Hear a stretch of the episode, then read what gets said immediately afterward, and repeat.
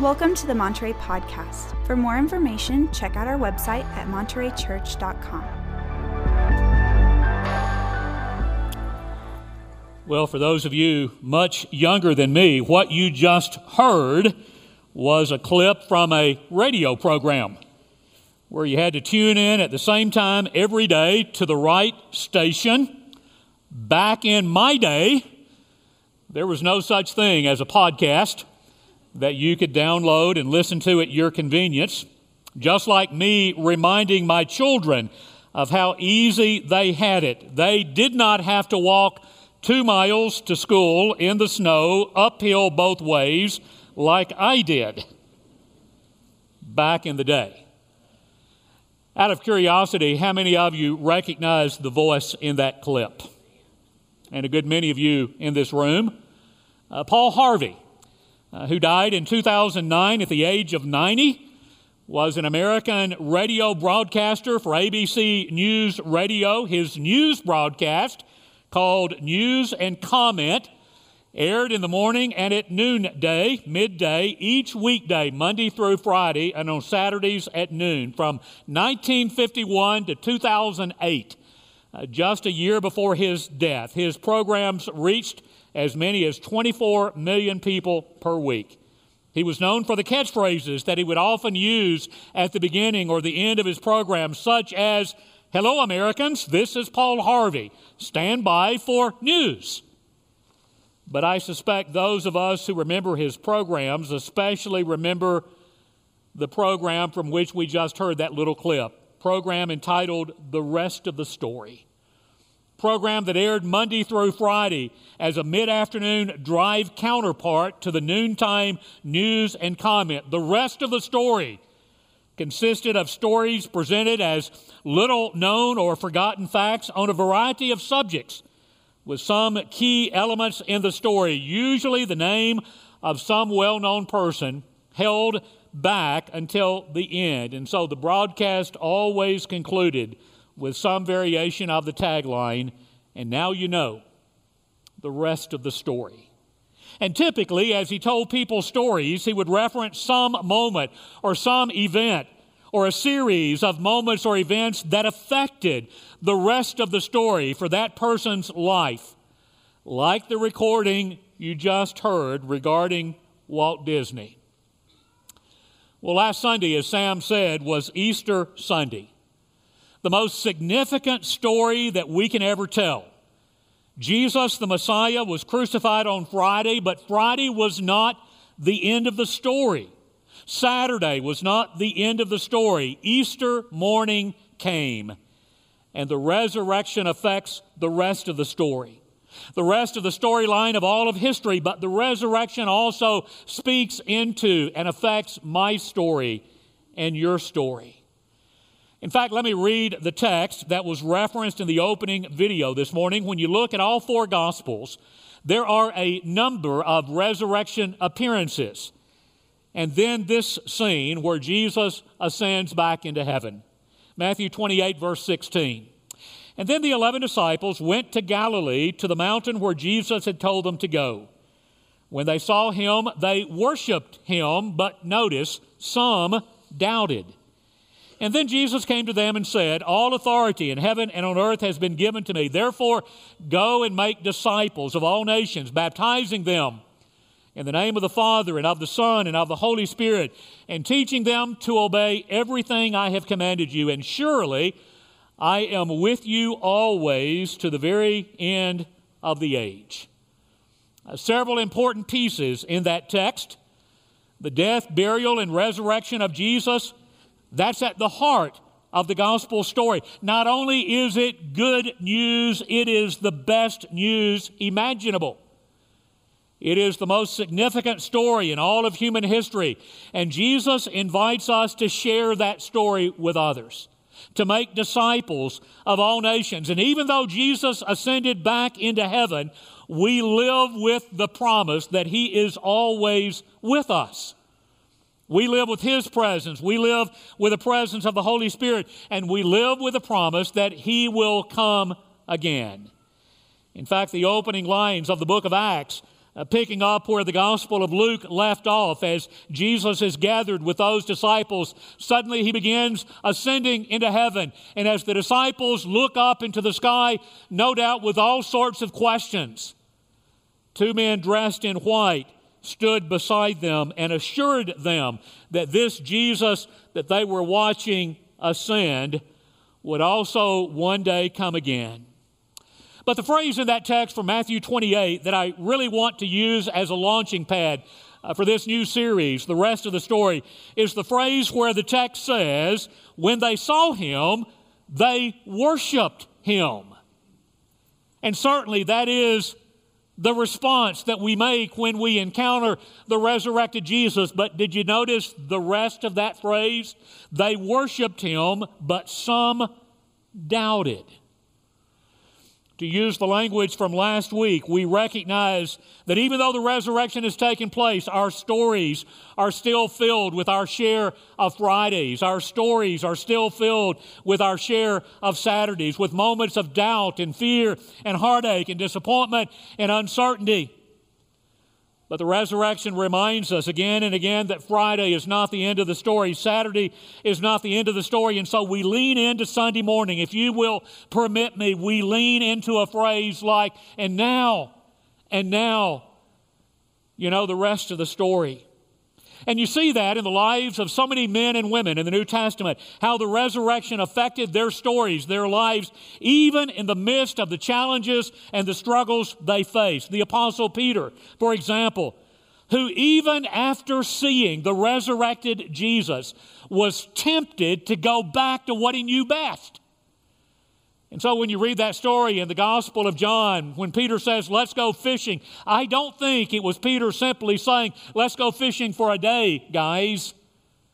I think the temptation is to go back to what he knew best. You think about the story of Thomas, the apostle who doubted the resurrection. But Jesus did not push him away. He invited him to see the scars and the wounds of his resurrected body, and Thomas's life was changed forever. The rest of the story. The story of Mary, the mother of Jesus, the story of the apostle Peter, who experienced the resurrected Jesus on the Damascus Road.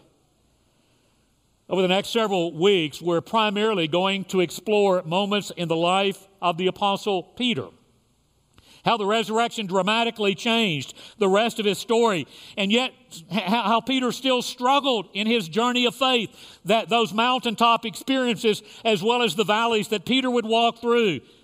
But to recognize that his Fridays and his Saturdays were not the end of the story. And as we explore those moments in Peter's life, you're also going to have the wonderful opportunity to hear from a number of Monterey folks how their stories, in the midst of the challenges that they have walked through, how their stories did not end in the disappointment of their Friday and Saturdays.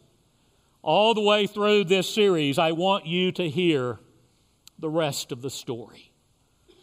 For today, if you will permit me, I want to share part of my story with you. And by way of footnote, here on the beginning, uh, let me express my deep love and appreciation to this church family. Debbie and I began our 22nd year of ministry with Monterey on April the 1st, just a few days ago. Like any church, like any ministry, we've had our share of mountaintop experiences and we've had our share of valleys, and that is part of the ongoing challenge of life and church and ministry, even as I reflect on the past week. Some mountaintop moments, but some valleys as well. And yet, through all of that, you have been such an incredible blessing in our lives, and we are grateful, and we want you to know that. I'm 66 years old. By the way, a young 66. I don't know what the future holds, but I hope to continue doing this for quite some time. And I've got to tell you, as we think about the future, I'm excited about what God has in store for this church family as we step into the next part of the story. One reason that I'm so grateful for Monterey is, even though we don't, don't, don't do it perfectly, one reason I'm so grateful is that we as a church seek to be a church that is Christ centered, grace oriented, and spirit led. And I want you to hear those three phrases Christ centered, grace oriented and spirit led. I'm grateful that our mission is as simple and yet as profound as love God, love others. Christ centered, grace oriented, spirit led. There's still plenty of room for me to grow, for us to grow in those directions. But part of my story is that it took me a good while, especially early in ministry, to reach that point. As most of you know, I grew up in a Christian family, began preaching as a teenager, did my undergraduate work in Bible at a small Christian university in another state. I am so grateful for that heritage. But as I reflect on my journey, if I am honest, I grew up being pretty legalistic. Pretty legalistic in my understanding of righteousness, pretty legalistic understanding of faith and church. For example, we didn't talk much about grace except to say you can fall from it. And we didn't talk much about the Holy Spirit except to say here's what the Holy Spirit doesn't do. When I graduated from college in 1976, I was convinced that I had all of the answers to all of the questions that anyone could ever ask. And if I couldn't give you an immediate answer, that answer was in a set of notes somewhere from one of my Bible classes. But, but hear me clearly, even beyond that, my righteousness was based on the fact that I had all the answers. I held all the right positions on any topic you might pose. Well, oh, I don't know that I recognized it at the time, but looking back, hear me, looking back, I was not Christ centered in my faith. My righteousness did not hinge on the cross and the resurrection of Jesus. My righteousness was on the basis of having all of the right answers, holding all of the correct positions. My life and ministry were certainly not grace oriented. In fact, if you had asked me to define grace back in those days, and I almost did this in this kind of literal way, if you had asked me to define grace, it would have been something like you do everything you can do, and then Christ will make up the difference. Christ will fill in the gaps. Versus my understanding of grace, and I believe I'm correct. My understanding of grace from Scripture that says it is only by grace that I am saved. And again, the Holy Spirit. We just didn't talk about the Holy Spirit. And so I graduated from college, preached for a little church in West Tennessee for a couple of years. And then Debbie and I moved to Shreveport to do youth ministry. I Only did that for about 18 months, but 18 months that were so significant on so many different fronts. Let me share with you two things that happened during our 18 months there that are important to this piece of the story that I'm telling this morning. One, I'm doing youth ministry. One, I decided I didn't like young people. and to all of the young people in the audience, I say that tongue in cheek because I absolutely young, uh, love young people. I love teaching young people. I love interacting with young people. I love cutting up with the kids in this church. But I discovered very quickly that youth ministry was not my gift. And so I honor those who do youth ministry. I honor those who do it so well in this church. But that also ties with the second piece from those 18 months. In that youth ministry context, I began to discover grace. In our first summer there, I directed a week of camp. I taught the morning Bible class for the high school students. The camp had both junior high and high school students. I taught the morning Bible class for the high school students, and we studied the book of Romans together. Had a young man, I was only about 22, 23 at the time, had a young man who was 19 who had just finished his freshman year in college as a ministry major. He was my intern that summer. On the first morning, as I'm teaching from the book of Romans, maybe 15 minutes into the class, he raised his hand and he asked, so, do you even know what grace is? You can imagine my frustration. I'm standing there thinking, I'm the youth minister, I'm the college graduate, you're the 19 year old punk. How dare you challenge me? And so I basically told him to be quiet. And he was for about 10 minutes. And then he raised his hand again and he asked me, Have you even read the book of Romans all the way through?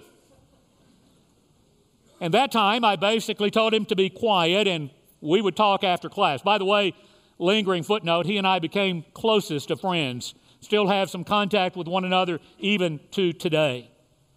But as we met one another after that class, he said, I suspected with all sorts of arrogance, reflecting back again, I think, with the best of intentions. He said, Let me challenge you. Would you tonight, before you teach this class again in the morning, would you read the book of Romans all the way through and would you underline the word grace every time you see it? And for whatever reason, I did that evening. Oh, I'd read Romans before. I'd listened to lectures on the book of Romans, but I'd never seen grace the way I began to see grace that evening. With tears in my eyes, I began to come to grips with the fact that I had placed my confidence in my works, in my understandings, rather than in the grace of God. It was during that summer that I was introduced to the little book by K.C. Moser that many of you know, The Gist of Romans, and other books that Moser wrote pointing us to grace.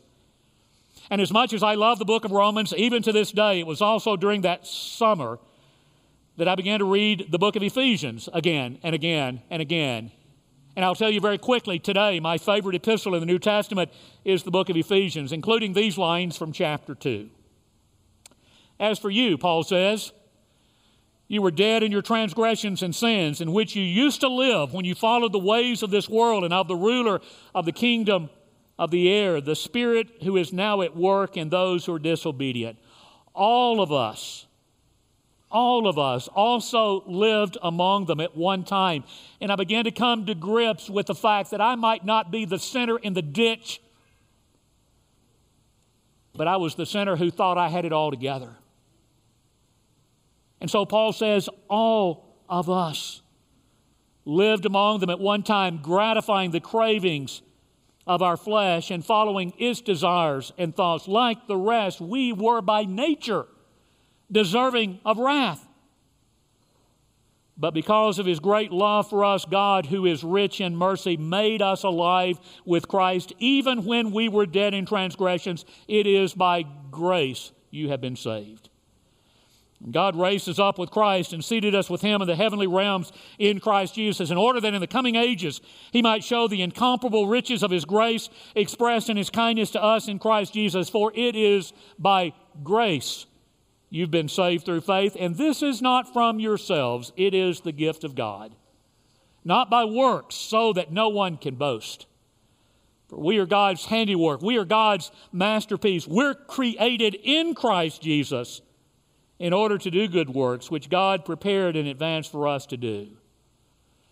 And even though I'd read it numerous times, I discovered all over again a little verse in 1 John chapter 1. I wish I had time to read an entire, uh, an entire paragraph, but this verse in uh, 1 John chapter 1, verse 7, where the writer says, If we walk in the light as he is in the light, we have fellowship with one another, and the blood of Jesus, his son, purifies us from all sin. That verse is part of an overall context that reinforces the idea that we're saved by the cross of Jesus, by the grace of God. Not only my past, but my ongoing walk with Jesus. The tone of the paragraph, including even the verb tenses that are used in the paragraph, is that the blood of Jesus keeps on purifying me. Just like if you stand under a waterfall, you stay wet if you stand under the blood fall. And by the way, when you read First John, he's not talking about his being perfect. But if you stand under the blood fall, you stay forgiven, you stay cleansed. That's what makes me righteous.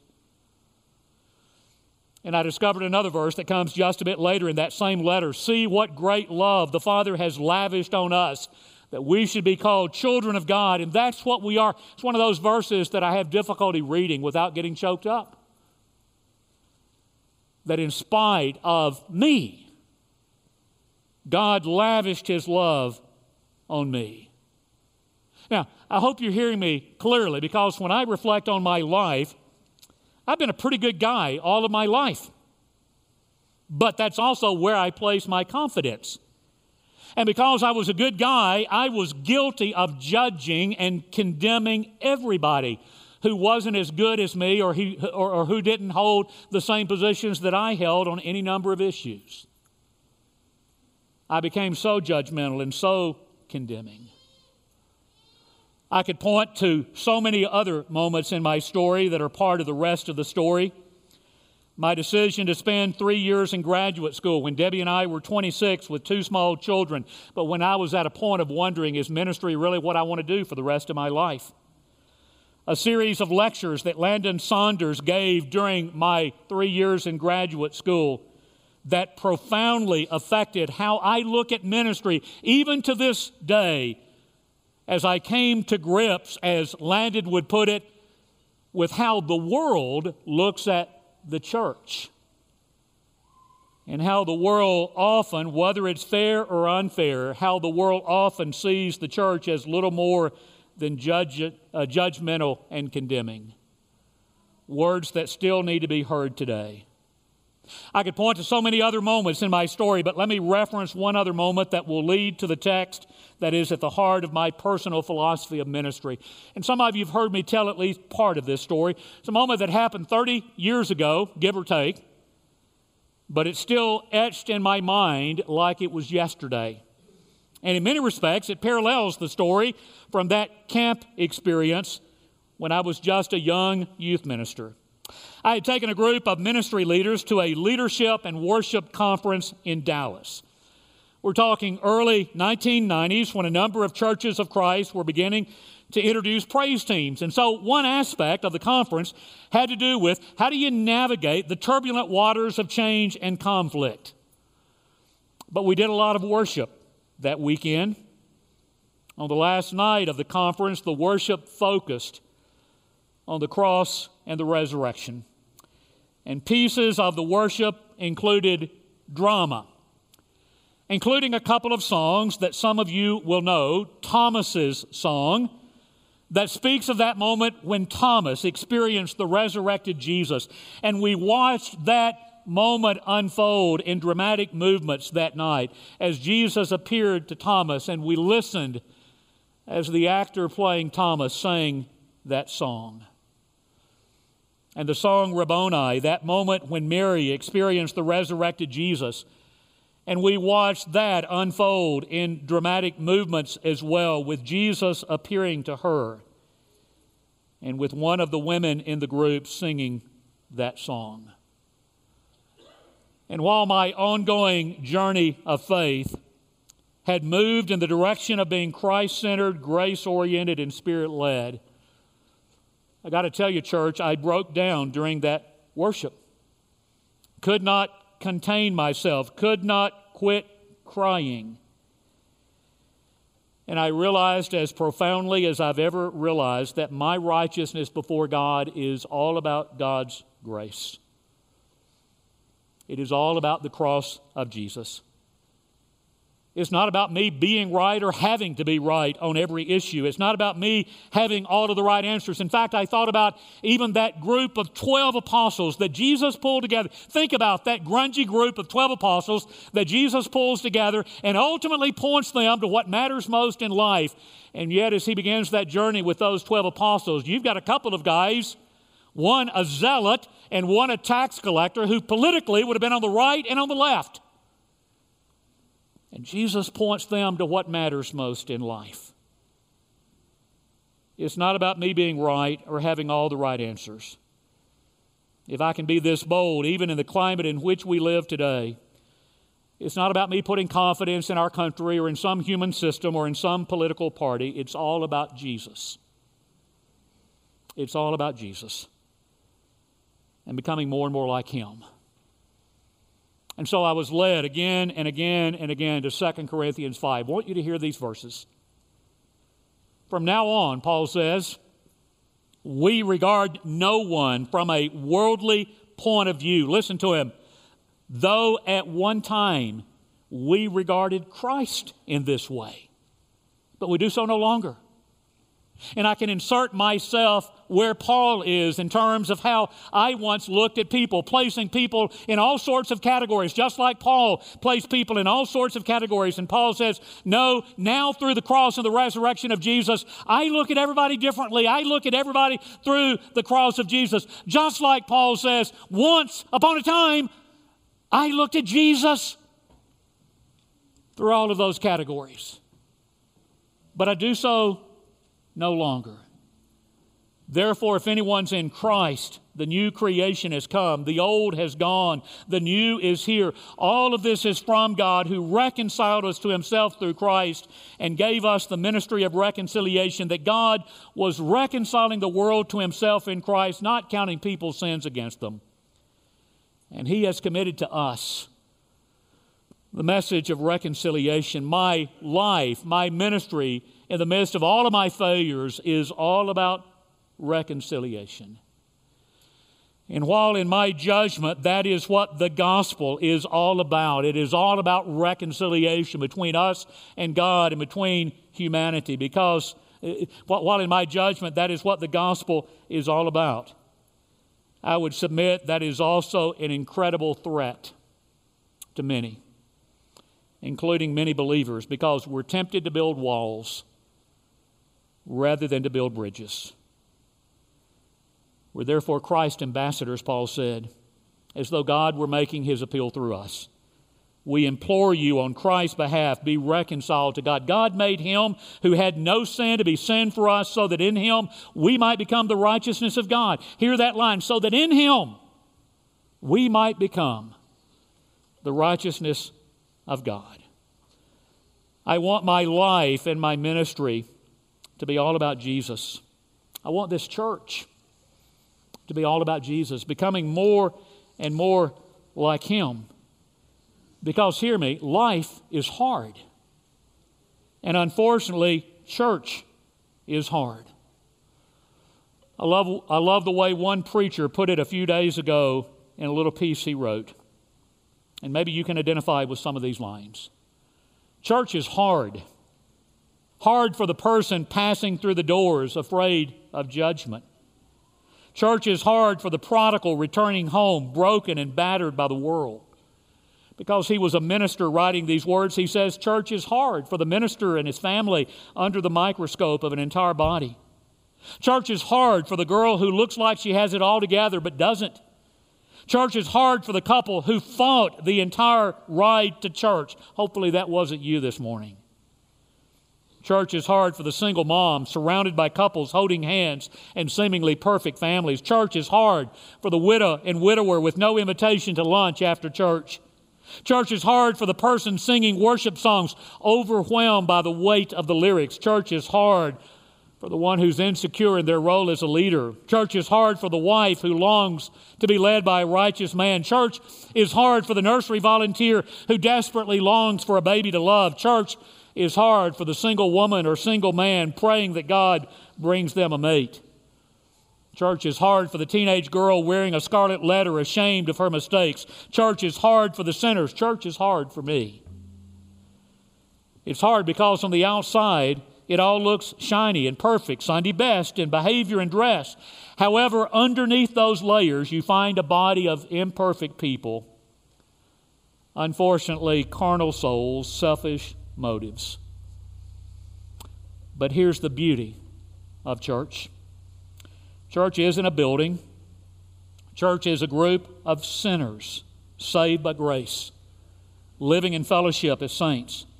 Church is a body of believers bound as brothers and sisters by an eternal love. Church is holy ground where sinners stand as equals before the throne of grace. Church is a refuge for broken hearts and a training ground for mighty warriors. Church is a converging of confrontation and invitation where sin is confronted, let's be clear, but where hearts are invited to seek restoration. Church is a lesson in faith and trust. Church is a bearer of burdens and a giver of hope. Church is a family.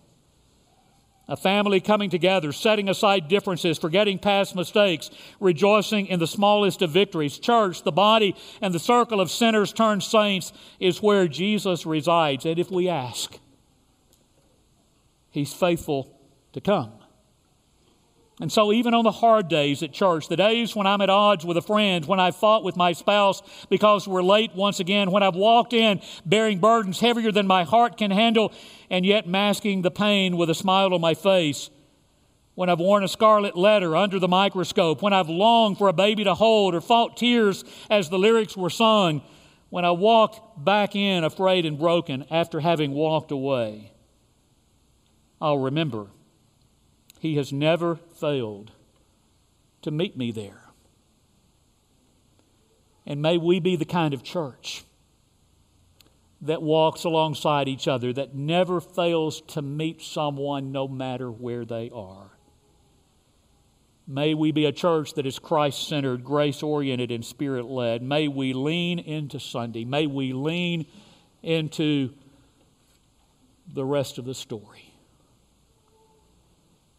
And so let me invite you, with whatever posture you're comfortable with, eyes closed, perhaps dropping to your knees, but let me invite you to stay seated and listen to the words of the song that declare the blessed assurance that is mine. This is my story. This is my song.